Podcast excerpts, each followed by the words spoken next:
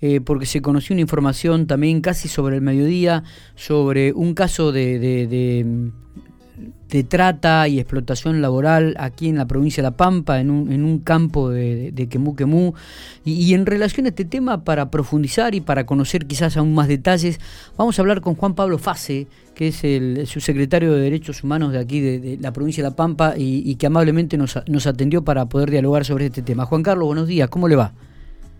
¿Cómo estás? Eh, muy buen día para vos, para tus compañeros y toda la audiencia. Bueno, eh, bueno, sorprendió eh, en realidad, Juan Carlos, esta situación que se dé eh, en el siglo XXI, que de repente uno este, eh, en esta época de, eh, con, tanta este, medios de comunicación, con, un sistema tan mediático, que todavía se den este tipo de situaciones dentro del, contexto de la República Argentina y dentro de la provincia de La Pampa, ¿no? la verdad que es una situación inexplicable desde lo racional, pero si uno se toma el trabajo de analizar no solo eh, desde la perspectiva de lo que es la provincia, nuestro país, sino de lo que es el, crimen organizado a nivel internacional. Y, el tema de la trata y explotación de personas y esta esclavitud del siglo XXI, como la podemos llamar, es el tercer negocio a nivel eh, global.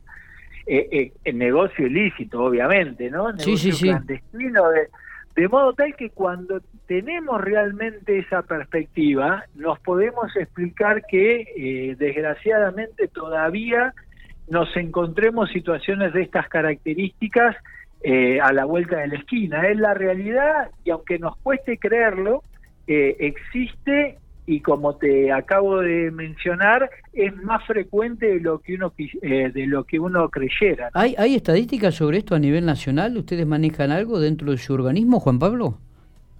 Eh, mirá, nosotros aquí en la provincia de La Pampa tenemos, eh, en primer lugar, deberíamos decir que los diferentes ámbitos territoriales se los puede dividir en una clasificación grosera entre puntos o países o provincias eh, de, destino y de origen, ¿no? De este tipo de problemáticas.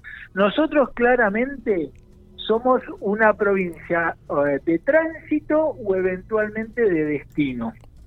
Es decir, que eh, en nuestro territorio los trabajadores o las personas que eventualmente pueden ser víctimas de este tipo de delitos vienen a desempeñar un tipo de eh, actividad determinada o eventualmente recorren nuestro territorio a los fines de ir a cumplir esa finalidad en otro ámbito territorial. Suele ocurrir eh, con bastante frecuencia, desgraciadamente, en lo que tiene que ver con la cosecha, la, la producción eh, y de cítricos en el Valle del Río Negro. Entonces, muy probable, eh, muchas veces, y te diría prácticamente todos los años, ocurre ese traslado de trabajadores en situación de, vulnerabilidad de las provincias del noreste argentino hacia eh, esa zona del país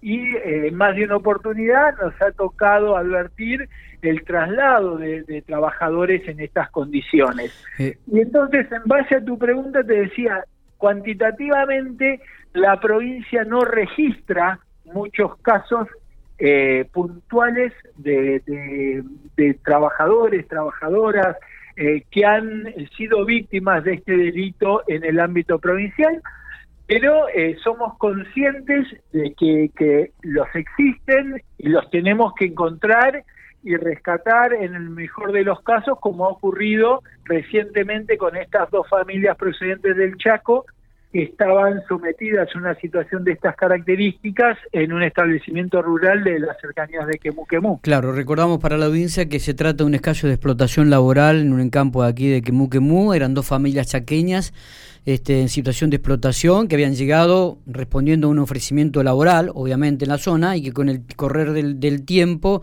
eh, aquellas que vinieron con la esperanza de, un horizonte de un trabajo mejor, se encontraron con una realidad, con jornadas laborales extendidas, sueldos inferiores a los establecidos por convenio y además malos tratos.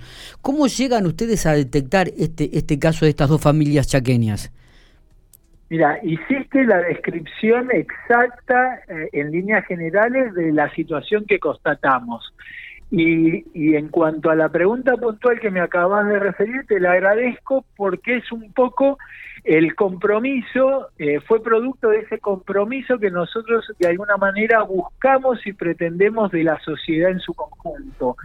eh, nosotros recibimos el contacto vía telefónico de una vecina de Quemuquemú que tomó eh, contacto con una de estas víctimas, quien le refirió la situación que estaban atravesando eh, en este establecimiento rural.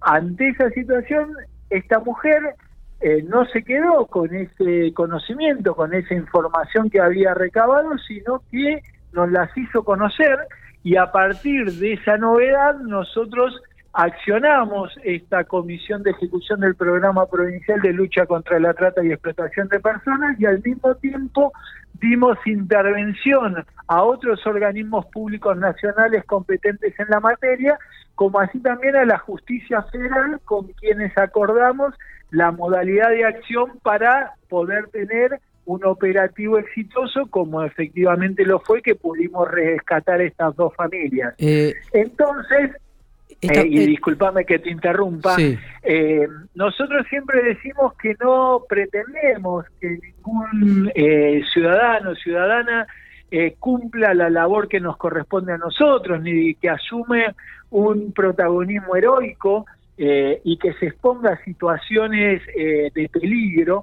Lo único que les pedimos a modo de colaboración es que cuando toman conocimiento de alguna situación que pueden considerar irregular, ilícita, que puede ser configurativa de este tipo de delito que estamos mencionando, que llamen al 145, que es una línea nacional gratuita y anónima, y hagan conocer cuál es esa situación a la que han tomado, tenido conocimiento.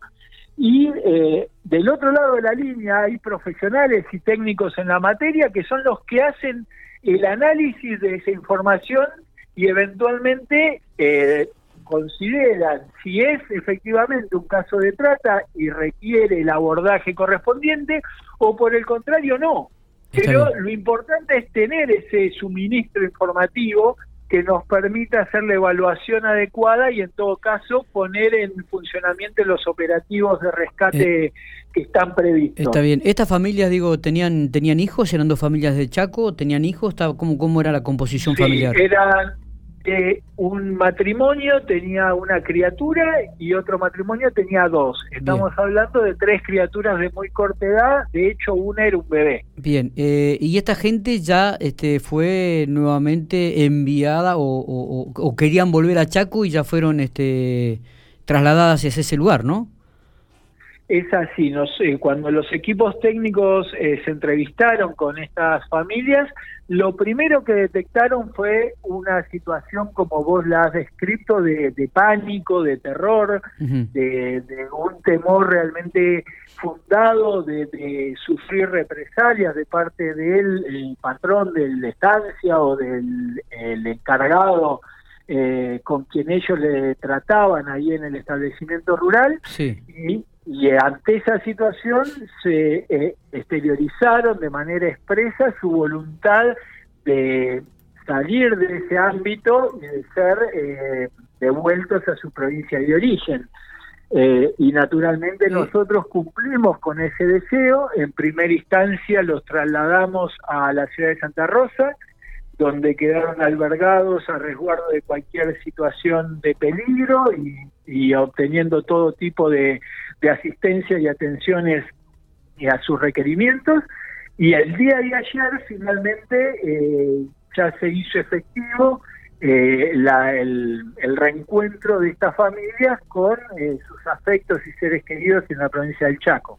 ¿Qué pasa con el, con, el patrón aquí? con la gente que los contrata, con la gente que les da trabajo. ¿Cuál es la situación en que queda esta gente?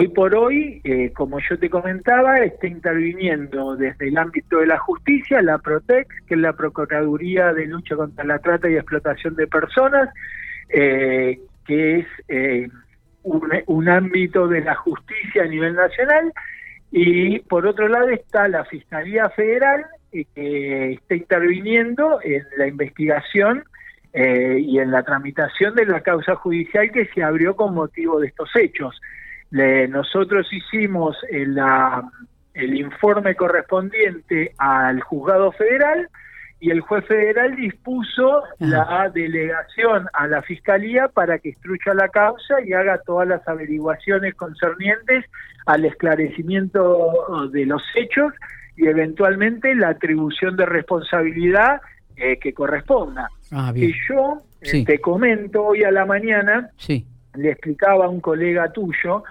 que, que este el, la conducta típica de este delito hoy por hoy eh, puede está desmembrada desmembrada en diferentes acciones por decirlo. Por un lado está la que se puede tratar siempre de la misma persona o eventualmente de personas diferentes pero todos con grado de responsabilidad en grado de actor no es que son partícipes de un delito, sino que son autores materiales cada uno de ellos del delito de trata, que puede darse, como vos bien decías originariamente, de aquella persona que captó la voluntad en la provincia de origen, aprovechando esa situación de vulnerabilidad que de la cual era testigo y conocedor. Entonces ahí podemos tener un primer responsable, aquel que le dijo en el Chaco, mirá, eh, si vos te venís a, un campo en la provincia de La Pampa vas a, vas a experimentar la movilidad social para vos y para tu familia, vas a tener percibir X salario, vas a tener esto, lo demás allá. Todo tipo de promesa que en ese, en ese tipo de situaciones se hace. Tal cual. Entonces se le abría ese horizonte de vida que realmente no tenía en aquel, en aquel momento en su provincia de origen. Correcto. Ahí ya tenés eventualmente un responsable. Después podés tenés el otro que eh, empieza a tallar en la cuestión, que es el que hace el traslado desde esa provincia de origen a la de destino. Después tenés el que lo acoge, es decir, el que recibe a este a esta víctima y eh, le da eh, esa, ese, ese lugar donde quedarse primeramente que eh, y eventualmente después está el que efectivamente hace la explotación de, esa persona. O sea que es toda una cadena siempre del mismo, claro. Y involucra a varias personas. Totalmente. Eventualmente se puede tratar de una única persona o puede tratarse de varias de una organización donde cada uno cumplió un rol, una, un rol determinado y, que naturalmente todos pues, son pasibles de encontrarse responsables de autoría por este delito de trata y explotación de personas. Juan Pablo, gracias por estos minutos. Queríamos tener detalles, creo que ha sido muy explícito, muy claro en estos conceptos. Eh, evidentemente estamos ante un caso de una explotación laboral, eh, lamentablemente se da aquí dentro del contexto de la provincia de La Pampa y, en una localidad o en un lugar muy cercano a la, ciudad de General Pico. Eh, nos estaremos hablando seguramente. Muchas gracias por estos minutos. Por favor, gracias a ustedes por hacer pública esta noticia y por contribuir a la visibilización y sensibilidad social sobre estos temas. Muchas gracias y buen fin de semana. Buen fin de semana.